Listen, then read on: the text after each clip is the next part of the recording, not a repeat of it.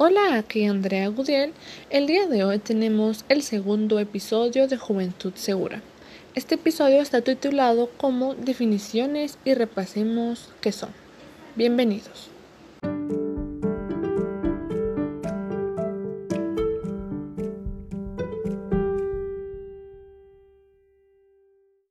Bueno, el día de hoy estaremos tocando lo que son las definiciones y los conceptos de los temas que vamos a tratar, que son el ciberbullying, el sexting, el grooming y el phishing. Muchas veces estos términos, eh, muchas personas tienen ideas muy vagas de qué son, tienen el concepto en sí que es, o muchas veces simplemente no, no tenemos la menor idea de lo, de lo que son, de lo que tratan, de qué hablan. Entonces es necesario que todas todas las personas sepan el significado de cada uno de estos, sepan lo que conllevan, sepan eh, las consecuencias que estos causan en la vida de las personas, en este caso en la vida de los menores de edad. Si bien son conceptos muy directos, son, son conceptos muy duros, eh, deben de saberlo también los niños para que estén conscientes y al tanto de saber qué es lo que deben hacer o poder identificarlos en diferentes momentos de su vida que lleguen a ocurrir. Por ello, pues dejaremos esta pregunta al aire, que es, ¿tú sabes qué es el ciberbullying, el sexting, el grooming y el phishing? Es muy importante que nos evaluemos y sepamos si sí sabemos el término, si sí sabemos manejar lo que significa cada uno de estos y si no, pues aquí estamos para poder reforzarlo.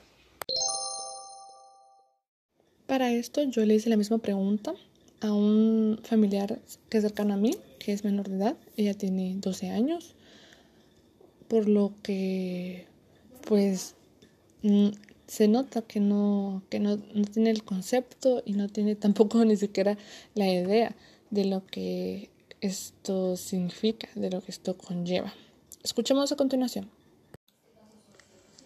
Yo al ciberbullying yo lo entiendo como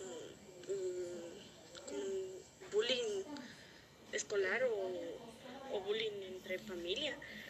Y los últimos que dijiste, el 16 y el, y el otro, no le entiendo. No, no sé de qué, de qué se trata. Como podemos escuchar, nos damos cuenta que muchos menores de edad no no conocen el significado de las palabras o es muy difícil para ellos el saber qué es el grooming o el sexting o el, mucho menos no saben el significado de lo que es el phishing. Entonces es bastante preocupante también saber que padres no han puesto esa semilla, ese pensamiento en sus cabezas para que sepan distinguir entre el bien y el mal que pueden ellos pasar por redes sociales. También los encargados em, deben de educar, deben de dar estos, estas ideas, por mínimas que sean, porque sea un concepto muy, pero muy pequeño para ellos, debe de ser eh, dado para que puedan desarrollarlo y puedan tener esa idea en la cabeza de decir, ah, no, ¿qué está pasando aquí? O bueno, tengo que decirle a mis papás o tengo que decirle a mi encargado, porque pues sinceramente eso crea muchas inseguridades, tanto el ciberbullying como el grooming y el sexting y el phishing también crea muchas inseguridades y muchos miedos que la verdad que atraviesen menores de edad es muy preocupante porque puede llegar a causar graves consecuencias a lo largo de sus vidas, a lo largo de su niñez, a lo largo de su adolescencia, a lo largo de su adultez. Entonces, a continuación veremos lo que es el ciberbullying.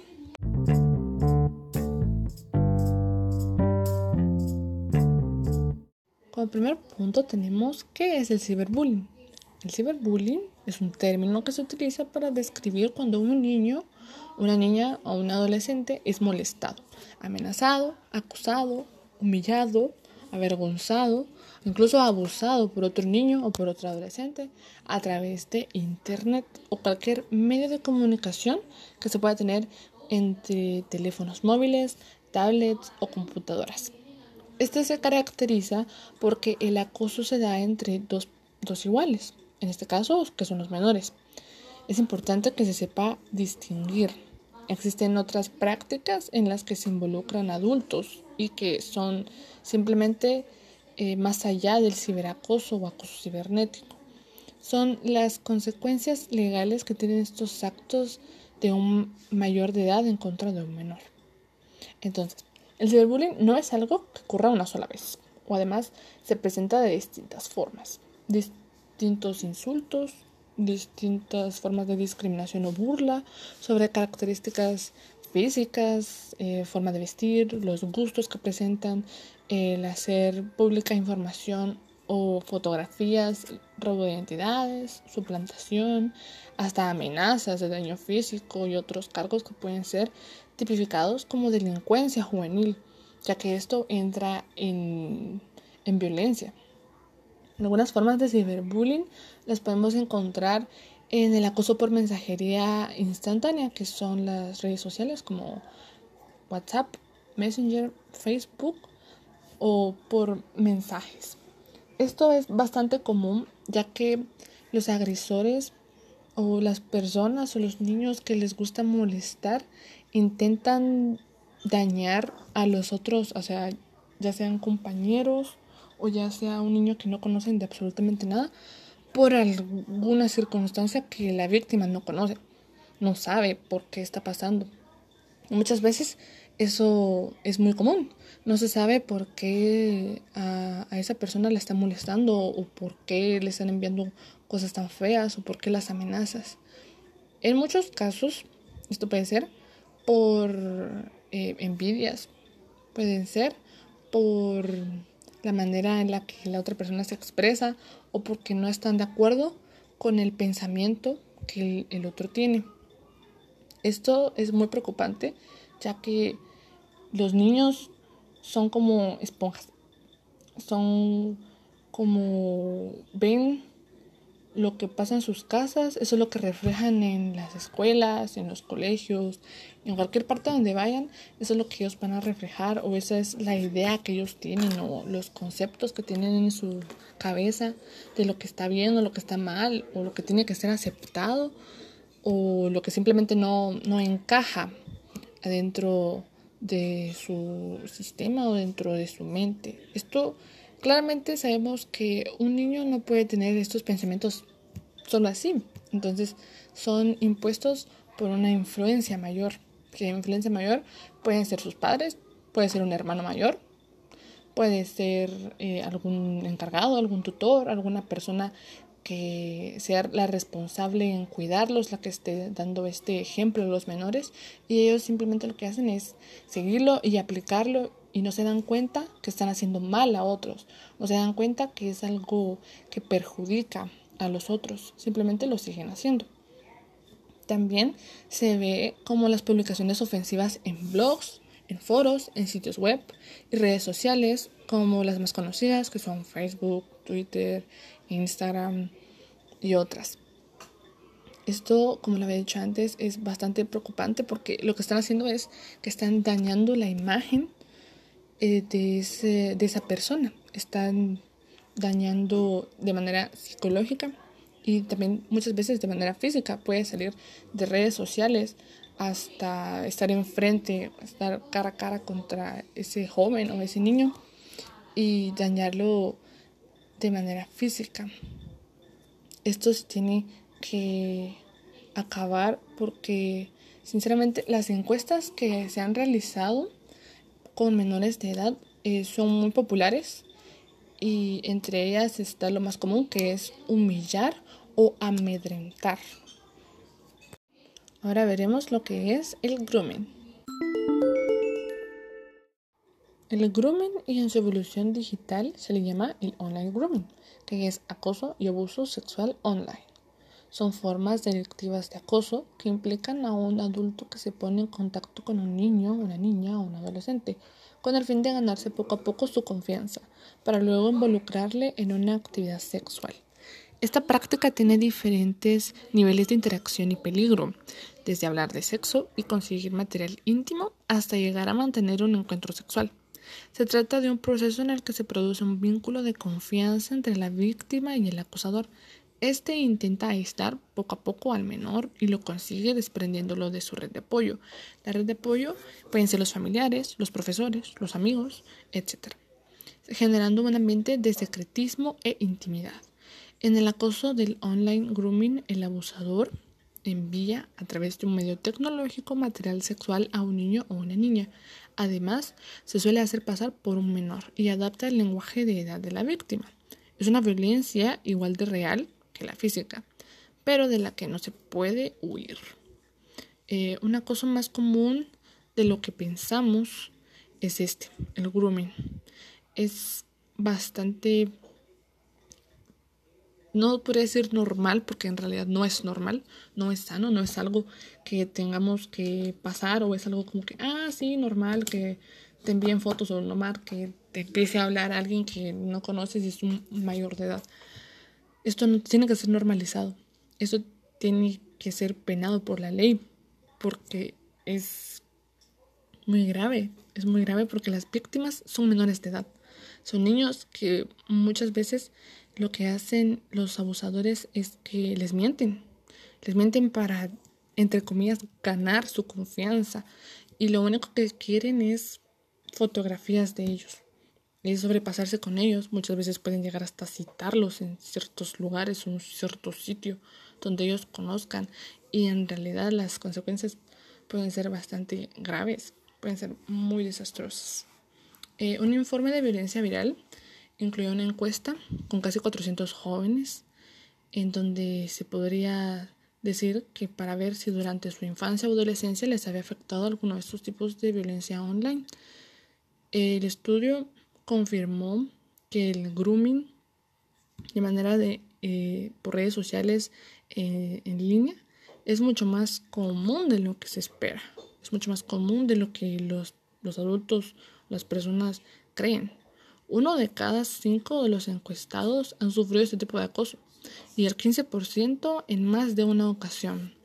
De media la primera vez que sufrieron esta violencia fue con 15 años apenas 15 años y hay muchísimos menores que también pasan por ese tipo de situaciones en una gran cantidad y en menor edad todavía. Las fases del online grooming es esta incluye una serie de conductas que pueden ser desordenadas, pero generalmente existen patrones de conducta y fases comunes que se pueden ver. Eh, por ejemplo, la creación de un vínculo de confianza. En muchos de los casos que se han visto es por sobornos o engaños del agresor contra eh, un niño o una niña cuando lo contacta. Establece un vínculo de confianza que en donde finge su edad, finge su apariencia, finge el lugar donde vive y finge toda la vida, haciéndose pasar por la vida de un joven o la vida de un niño, muy cercana a la de la víctima, ¿verdad? Además, puede que el abusador haga regalos o empatice a cierto nivel más profundo con los niños, haciendo que escuche sus problemas y aproveche esa información para chantajear más adelante. El aislamiento de la víctima. Esto pasa también porque en esa fase el agresor lo que busca es arrancar de los familiares, de las amistades, de profesores, de personas de confianza al menor, dejándolo desprotegido, dejándolo totalmente vulnerable y que solo pueda leer eh, la manera en la que él piensa o la manera en la que él eh, quiere que el menor piense. Y esto, pues, él lo va integrando a su vida y está pensando como, bueno, pues, él lo dijo, es cierto. De esa manera, insiste la necesidad de mantener todo como un secreto. También eh, se ve la valoración de los riesgos. El agresor tiende siempre a asegurar su posición. Suele preguntar a la víctima si alguien más conoce su relación íntima o averiguar quién más tiene acceso al ordenador o el dispositivo que utiliza el menor. También las conversaciones, muchas suelen ser muy íntimas, muy elevadas, muy subidas de tono, lo cual no está bien, lo cual es un gran riesgo. Una vez se siente en confianza, el abusador empieza a introducir conversaciones sexuales de manera eh, repentina o de manera eh, después de cierto tiempo, ya cuando va más desarrollada, más avanzada su conversación busca que la víctima se familiarice tanto con la temática como con el vocabulario.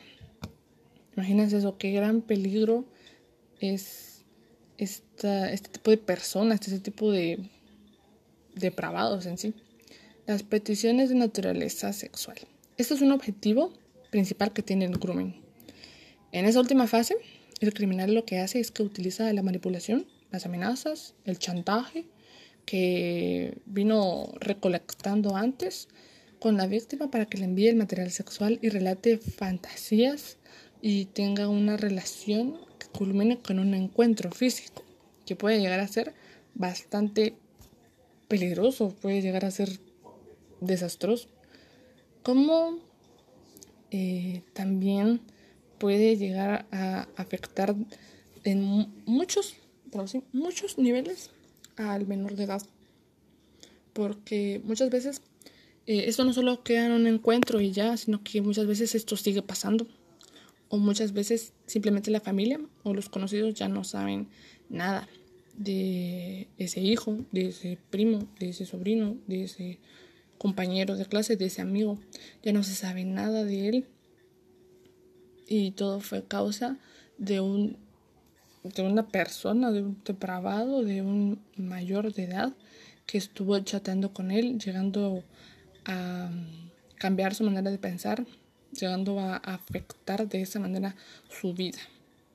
Otra práctica en redes sociales que puede suponer mucho riesgo es el sexting. Es muy parecido al grooming, pero también lleva cierto nivel eh, aún más se puede decir, elevado entre el menor de edad y la persona. Entonces veamos lo que es el sexting. Bueno, ¿qué es el sexting? El sexting significa, eh, por su nombre es un acrónimo de sex o sexo y texting o escribir mensajes. Este consiste en enviar mensajes, fotos o videos de contenido erótico y sexual personal a través del móvil a través de una tablet, a través de algún dispositivo electrónico que se tenga, mediante aplicaciones de mensajería instantánea o redes sociales, tanto como correos electrónicos u otro tipo de herramienta en donde la persona se pueda comunicar.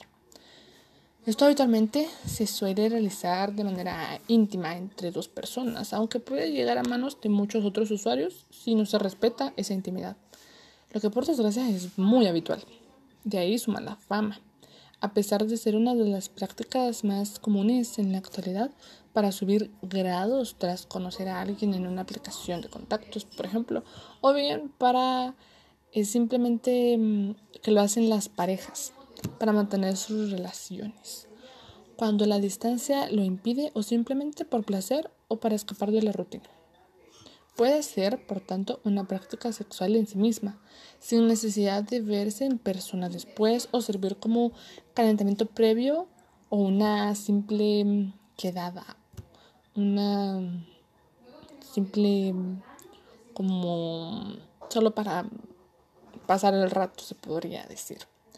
Pero lo que tendría que ser un juego, solo, solo como un juego que se ve entre los adolescentes, podría convertirse en un verdaderos dramas si no consideramos los riesgos a los que se expone. Eh, se ha visto que la protección en línea de la explotación infantil afirma que existen miles de horas de grabación de webcams de chicas o, o chicos que son publicadas en webs en donde van a terminar en pornografía infantil. Un mensaje alarmante pero realista que nos ayuda a ser conscientes del uso fraudulento del sexting y las tecnologías. Es necesario que se conozcan los riesgos para poder eh, ayudar a que esto ya no se practique. aún así sea un cercano, un amigo, un novio, la pareja, alguien, eh, esto ya no se debe realizar. Al igual que tomar medidas, sobre todo en relación a los más pequeños, ¿verdad? El sexting se supone que tiene una cara a una faceta divertida. Muchas personas dicen que el sexting se debe de vivir como uno lo desea, sin exigencias propias ni ajenas. Es eh, de mayor utilidad si se llega a, a usar así entre parejas. Pero muchas veces esto no es así. Muchas veces solo es entre, entre algún desconocido en redes sociales que supuestamente están enamorados o se gustan mucho y empiezan a mandar ese tipo de información, lo cual es información personal. Esto no debe ser eh, compartido en las redes sociales porque ya sabemos que las redes sociales tienen un gran alcance, tienen mucho alcance, entonces esto puede afectar de muchas maneras eh, nuestra vida, puede afectar en los futuros trabajos que vamos a tener, puede afectarnos a nosotros psicológicamente o mentalmente, hasta físicamente, porque uno puede salir a las calles y muchas veces las personas, ya sabemos que las redes sociales son globales y todo, todo, todo, todo lo que uno publica ahí se puede viralizar en segundos. Eh, la práctica del sexting ha aumentado en los últimos años, pero se ha visto que más entre los menores de 18 años. Según un reciente metaanálisis que publicó la revista llamada Pediatrics, en este se reconoció que una parte considerable de la juventud practicaba sexting, enviando material sexual, uno de cada siete, que eso corresponde a un 14.8%, y recibiéndolo uno de cada cuatro, un 27.4%.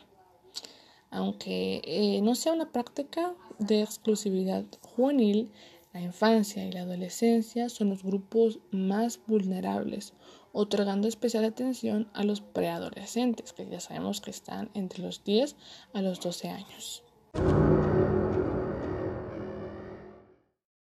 Bien, sabemos que hemos tocado temas que la verdad son muy fuertes, son muy sensibles, pero son temas que están pasando en realidad y que se tienen que hacer conciencia, se tienen que llamar a que las personas, y tanto los menores y muchas víctimas, puedan enterarse de este contenido que solo se va esparciendo muchísimo más por redes sociales y por la red que es internet, que puede llegar a manos que pueden hasta costarnos la vida.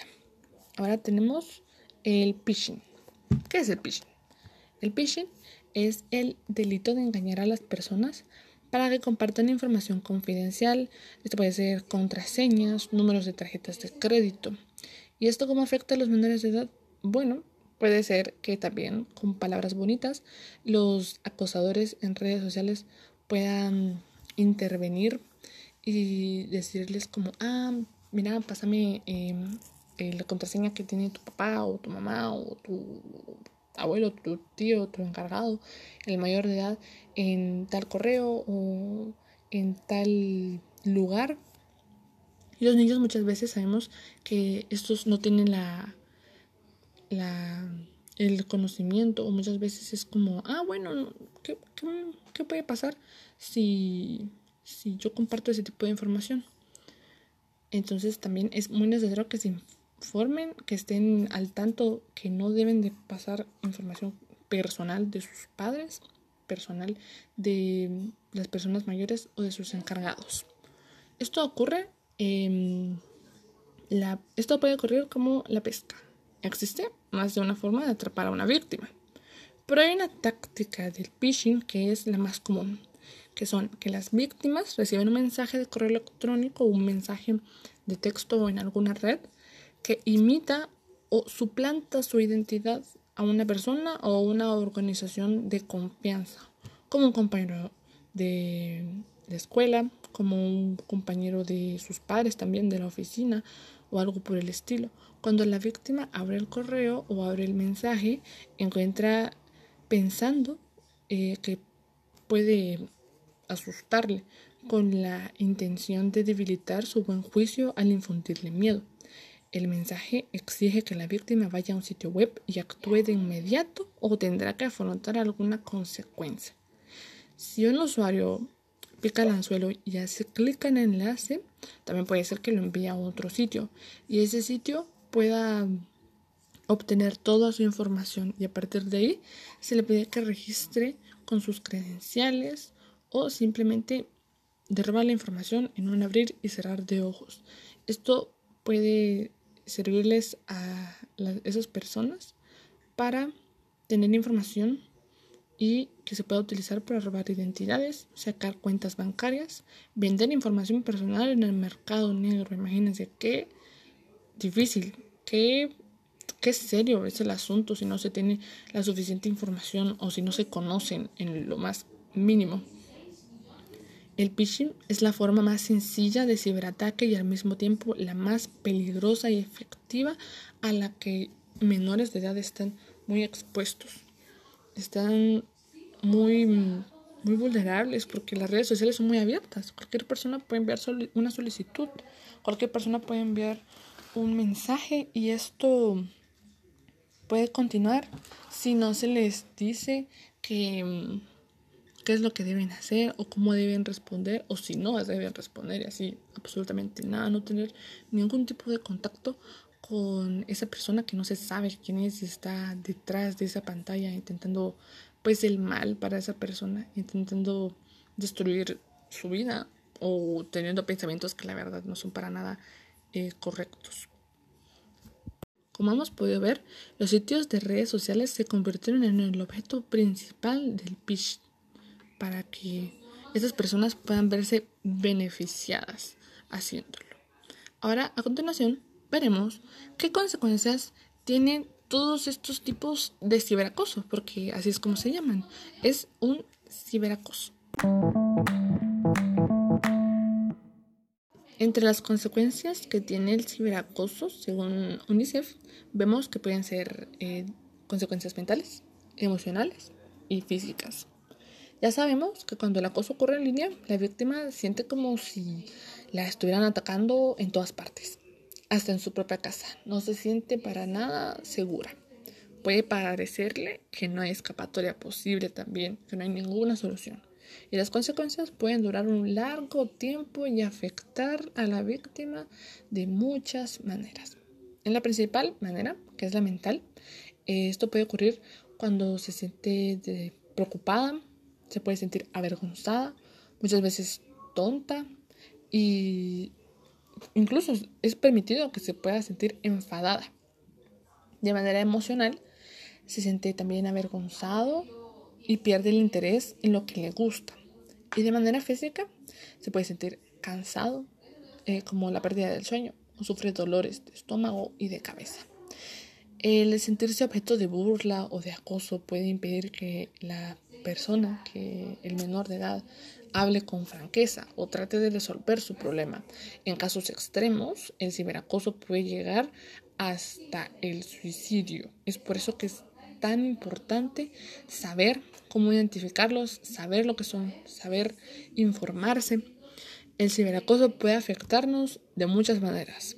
Sin embargo, es posible superarlo y recuperar la confianza en nosotros mismos, en la salud, en los demás, para poder mantenernos bien frente a la sociedad, para poder mantener ese crecimiento y ese desarrollo que todas las personas alcanzan y quieren llegar a tener. Entonces esto se debe hablar, se debe platicar para poder salir como de ese hoyo tan profundo en el que los diferentes tipos de ciberacoso nos pueden llegar a afectar o en sí pueden llegar a afectar de muchas maneras a los jóvenes, a los adolescentes, que son los que van en pleno desarrollo, que son los que van en pleno crecimiento.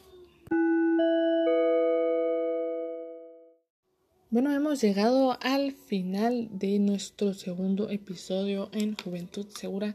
Espero que haya sido de mucha información y de vital importancia para ti que me estás oyendo y que puedas aplicar estos conceptos en tu vida diaria, que puedas aplicar estos conceptos en tus redes sociales, que puedas saber ahora lo que significan y las grandes consecuencias que pueden causar a tu vida y todo lo que esto conlleva también a tus familiares y a tu persona.